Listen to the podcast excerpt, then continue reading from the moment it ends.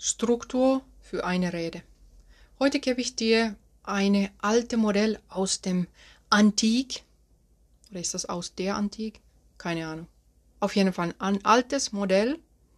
Hat fünf Teile, wie du deine Rede strukturieren kannst. Oder noch eher klarer gesagt, wie du überhaupt eine Rede fertig bekommst. Wir legen einfach los. Ich gebe dir den ersten Tipp. Ich weiß nicht, ist diese Aussprache richtig, was ich jetzt hier sage, aber Punkt Nummer eins, Invention. Ist ja wie Deutsch, Erfindung. Wie auf Englisch. Jetzt, wenn ich gerade nicht in Englisch drin bin, was ist Erfindung auf Englisch? Auf jeden Fall klingt so wie Invention, genau. Erfindung auf Englisch ist Invention. Und hier, was ich in meinen Notizen habe aus Antik, Invention. Das ist der Anfang. Heißt Erfindung des Themas. Du musst dich entscheiden, worüber will ich reden. Und hier kommt mein Tipp. Wenn du ein Thema hast, fang an, deine Rede aufzubauen mit der Leitgedanke, was will ich meinem Publikum mitgeben, welches Gefühl, welche Idee, was ist das Leitgedanke, was meine Leute, meine Zuhörer, mein Publikum mitnehmen soll von meinem Vortrag. Und wenn du dann die Thema hast, deine Leitgedanke hast, da hast du diesen ersten Punkt schon geschafft. Invention, Erfindung von deiner Rede-Thema. Hier ist auch wichtig zu sagen, über was rede ich nicht dass du nicht zu viele Themen reinsteckst in eine Rede. Ich nehme jetzt Schluck Tee. Ich habe heute mehrere Podcast-Folgen aufgenommen. Das ist die Podcast-Folge Nummer 5, die ich heute aufnehme. Welche Nummer die jetzt dann in meine Podcast-Reihe bekommt, das weiß ich noch nicht. Ich entscheide das dann immer erst, wenn ich alle aufgenommen habe. Und dann gucke ich, was thematisch passen könnte zu meinen Podcast-Folgen. Auf jeden Fall ist das jetzt die letzte Folge, die ich heute aufnehme. Kurz zu mir, ich bin Irmeli Eja, falls du jetzt hier neu bist und mich noch gar nicht kennst. Hier in diesem Podcast geht es über Sprachmüll. Sprachmüll, hä? Was ist das? Das sind die Öms und Äms, Ems, äh, alle möglichen Töne in der Sprache, die kein Mensch braucht. Die nenne ich klipp und klar Sprachmüll. Und ich bin die Ö- und R-Abtrainerin. Du kannst mich auch nennen Ö- und M-Abtrainerin, wie du willst. Auf jeden Fall habe ich eine Methode entwickelt und die unterrichte ich mit meiner Kollegin Therese erfolgreich an unseren Kunden und unsere Kunden können alle heute wunderbar ohne Öms und Äms sprechen, klar artikulieren, fließend sprechen, schnell oder langsam, aber sie können alle ohne Sprachmüll reden. Zurück zum Thema. Punkt Nummer zwei. Hier in meinen Notizen steht Wort Dispositio. Das wäre dann auf Englisch Disposition und auf Deutsch hat man das übersetzt zum Ordnung. Wie gelernt, in Punkt Nummer eins hast du dich für ein Thema entschieden und jetzt musst du gucken, wie willst du deine Rede strukturieren, wie willst du deine Rede gliedern. Und hier gebe ich dir einen Tipp, Du brauchst einen starken Anfang, du brauchst eine starke Ende und du brauchst die Leitgedanke. Ich beginne immer meine Reden mit einem Nomen. Mein Standardvortrag ist Ö- und R-Abtraining, wo ich so einen Impulsvortrag mache, wo ich erkläre, was sind die Öms und Äms, was ist das für ein Phänomen, warum bin ich eine Ö- und R-Abtrainerin geworden und dann der größte Teil von diesem Impulsvortrag ist, wie kannst auch du ohne Öms und Äms sprechen. Und diesen Vortrag beginne ich immer mit Nomen, Sprachmüll, Sprachmüll AD. Sprachmüll ist eine unbeliebte Meinung. Keine will wissen, dass sie Sprachmüll in ihrer Sprache hat. Und danach erkläre ich, was ist Sprachmüll in meiner Welt. Das ist so der Standardbeginn von meinem Impulsvortrag. Und die Anfang, der Anfang, der darf sitzen. Genauso wie die Ende. Wenn du, du solltest nichts auswendig lernen, außer Anfang und Ende. Deinen ersten Satz und deinen letzten Satz lerne die auswendig, Alles das Wissen machst du mit Stichpunkten. Und die Stichpunkte nimmst du auch mit zur Bühne. Das versuchst du nicht auswendig zu können. Ich halte nichts von auswendig lernen. Und in diesem Punkt 2, du entscheidest, wie gliederst du deinen Vortrag. Was lässt du weg, was nimmst du rein, welche Stellen wiederholst du. Ich sage, wir Menschen, wir können schon sehr logische Reihenfolge für unsere Rede bauen. Was hier halt wichtig ist, ist, dass du nicht die Gliederung anfängst mit deinen alten PowerPoint-Slides. Ich war da hier wütend. Beginne nie die Vorbereitung mit deinen alten PowerPoint-Slides, weil das führt dazu, dass deine Rede wird viel zu lang, viel zu langweilig und du hast viel zu viele Sachen in deinem Vortrag. Dir wird selber auch schon öde und langweilig, weil du die Slides ja schon kennst. Weil viele beginnen auch neues Thema mit ihren alten Slides. Vergiss das mit deinen PowerPoint-Slides, sondern strukturiere konstruktiv, logisch deinen Vortrag. Ideen dazu gebe ich in meine Podcast-Folge Nummer 1. Das war meine allererste Podcast-Folge. Ich entschuldige mich hier, wenn die Folge nicht so lebhaft ist, wie die Folgen heute sind, aber inhaltlich gigantisch. Diamantniveau, die Folge Nummer 1. Okay, du hast dein Thema, du hast deine Struktur. Und jetzt Punkt Nummer 1. Entschuldigung, Punkt Nummer 3. Was sagen die Leute aus dem Antik? Eloquatio, sprachliche Überlegung. Jetzt darfst du überlegen, wie bringe ich das rüber? Ich würde mal sagen auch, dass du diese Eloquatio, Eloquenz, auf Englisch sagt man ja eloquent, oder nee, ist das jetzt Englisch oder ist das Deutsch? Kommt da manchmal durcheinander. He was a really. Nee, man sagt nicht auf Englisch sowas. Okay, egal. Eloquatio Klingt so an wie Kotze. Auf jeden Fall, du willst eloquent sein. Wir bleiben jetzt bei dem deutschen Sprache, bei der deutschen Sprache. Dass du eloquent klingst, nimmst du, um dein Thema zu unterstützen, ein paar coole Statements, ein paar coole Zitate. Und du guckst, wie du das aus stimmlich zusammenbaust. Das ist echt überraschend, wie viele Leute mega, mega monoton sprechen. Ich war auch eine von denen früher, habe monoton gesprochen. Aber ich bin zum Stimmtraining gegangen und ich habe gelernt, meine Stimme zu lieben. Ich habe gelernt, mit meiner Stimme zu spielen. Alles, was ich über Stimme weiß, habe ich auch in eine Podcast-Folge aufgenommen. Irgendeine Folge zwischen 60 und 70 oder bisschen mehr über 70. Ich weiß nicht so genau, wie die Nummerierung, wo mein Podcast momentan läuft. Muss ich mal schauen. Auf jeden Fall spiele mit deiner Stimme, dass du eloquent klingst und nutze Zitate und coole Statements, um deine Botschaft zu unterstützen. Auf jeden Fall sei überlegt mit deiner Sprache, mit deiner Sprache. Nutze reiche Sprache, aber vergisse es mit irgendwelchem Fachjargon, die irgendein Mensch versteht wo du selber Probleme hast mit der Aussprache. Nutze nur Wörter, die du gut aussprechen kannst. Punkt Nummer 4. Memoria. Memory. Memory auf Englisch. Was wäre das jetzt auf Deutsch? Erinnerung.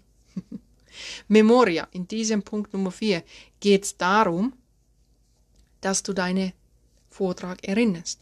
Wie vorhin gesagt, ich halte nichts von Auslernen, auswendig lernen weil das kostet viel zu viel Energie.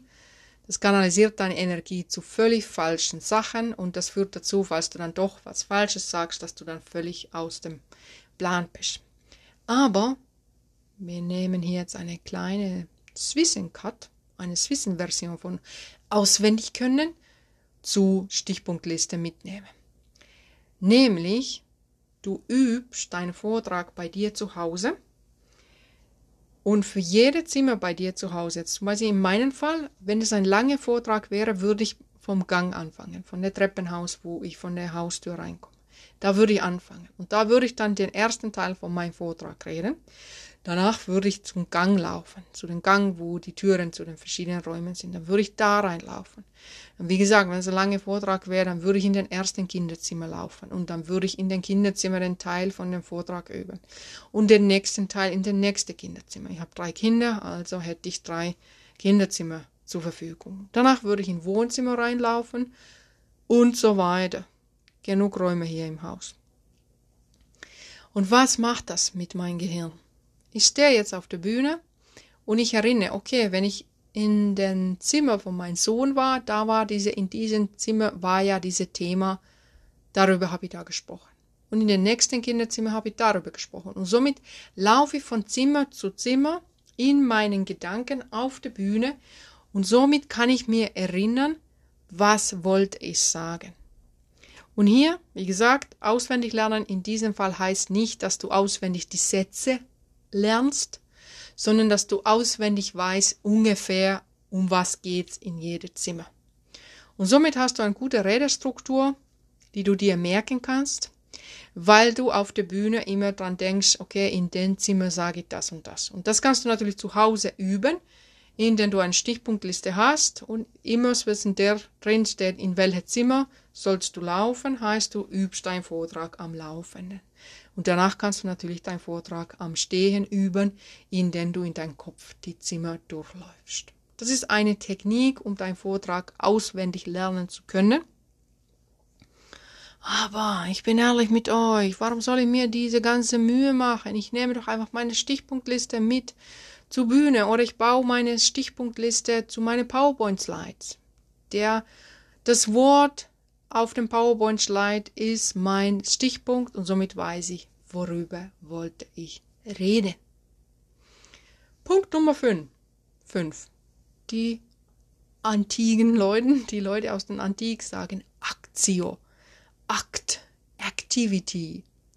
Heißt, das ist jetzt der tatsächliche Vortrag. In Actio bringst du zusammen, was du in Invention, in Dispositio, in Elocutio, in Memoria geübt hast, was du zusammengetragen hast und in Actio. Meine Aussprache ist total daneben. Ich habe kein Latein studiert oder wahrscheinlich, weil die aus Antik sind, dann sind das griechische Wörter, wie du, wie du merkst, ich habe doch keine Ahnung. Ich habe hier nur meine Stichpunktenliste und ich erzähle euch und versuche so rüberzukommen, als ob ich Ahnung hätte. Ich habe schon Ahnung, aber ich habe nicht Ahnung von diesen bestimmte Wörter hier. Auf jeden Fall haben die Leute damals gesagt, dass die Nummer 5 ist die Aktio und da trägst du dann deinen Vortrag vor. Wie wunderbar. Was lernen wir hier allgemein? Kein Vortrag wird geil per Zufall. Geile Vorträge sind gut strukturiert, gut überlegt, gut geplant, gut geübt und geil vorgetragen. Es gibt ja ganz viele Redner, die sagen, oh, weißt du, ich mache dieses Thema so 30 Jahre, ich muss da gar nichts mehr über. Ich gehe jetzt einfach da und erzähle irgendwas. Ich habe darüber sogar geredet mal mit einer Frau, die sogar Schulungen macht für eine ganze Woche. Sie vorbereitet sich gar nicht. Sie geht einfach in die Schulung und labert die ganze Woche ihr Publikum irgendwas, weil sie einmal so cool ist. Sie hat gemeint, ach weißt du, mir wird schon immer was einfallen. Ja klar, bestimmt wird dir was einfallen, weil hast du auch diese Workshop-Webinarreihe, ja, Webinarreihe dann nicht in dem Fall, weil sie hat ja die Training schon gegeben vor Internet. Also macht sie eine ganze Woche Training ohne Plan. Natürlich, das kann funktionieren. Und sie hat gemeint, sie arbeitet dann nach den Fragen von dem Publikum ist natürlich auch eine Art, dein Wissen weiterzugeben. Aber ich sage trotzdem, das ist Unrespekt. Du respektierst einfach nicht dein Publikum, wenn du ohne Plan, ohne alles einfach hingehst und irgendwas loslaberst. Es ist besser, auch wenn du viel Ahnung hast, dass du mindestens eine kleine Struktur hast, dass du bisschen einen Plan hast. Was willst du sagen? Dass du nicht die wichtigen Punkte vergisst du jetzt zum Beispiel eine Woche Workshop machst, dass du mindestens Hauptleitthema für Vormittag, Hauptleitthema für Nachmittag hast und für den nächsten Tag auch und so weiter. So würde ich das tun. Das gibt dir einfach die unheimliche Sicherheit, dass du vergisst nicht was Wichtiges, wenn du deine Stichpunkte hast.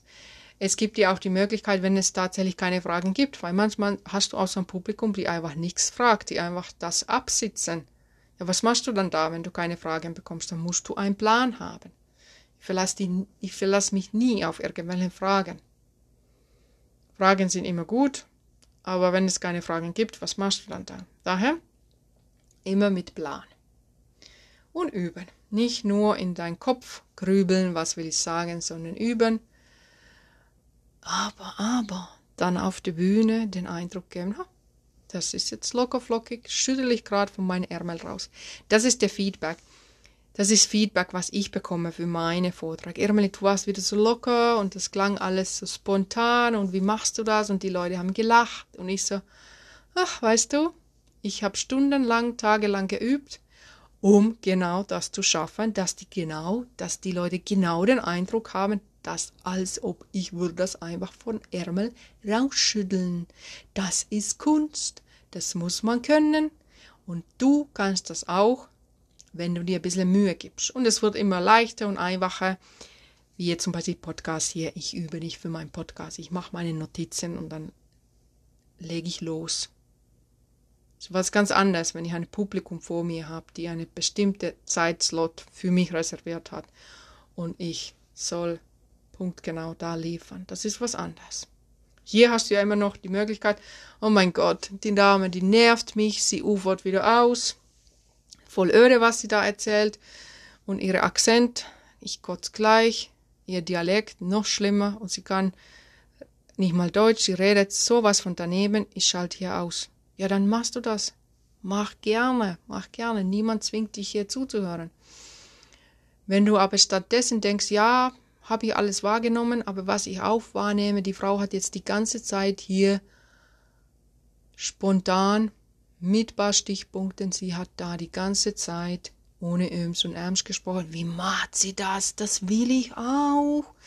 Da gehst du einfach auf meine Webseite www.irmeli.info irmeli.info und guckst, was da los ist. Buchst entweder mich oder noch besser, du buchst meine Co-Trainerin Therese. Therese ist die weltweite Ö- und R-Trainerin. Sie unterrichtet mit meinen Methoden. Sie ist auch eine Stimmtrainerin. Und sie kann dir auch wunderbar mit deinen Vorträgen helfen. Diese ganze Infos bekommst du so nebenbei, nachdem du deine Öms und Äms mit ihr abtrainiert hast. Geh einfach auf die Webseite irmeli.info, schau, was da los ist. Wenn du sagst, ja, ich möchte auch gern auf Bühnen reden, ich möchte auch an meiner Stimme arbeiten und vor allem möchte ich das alles ohne Öms und Äms. irmeli.info. Mach's gut.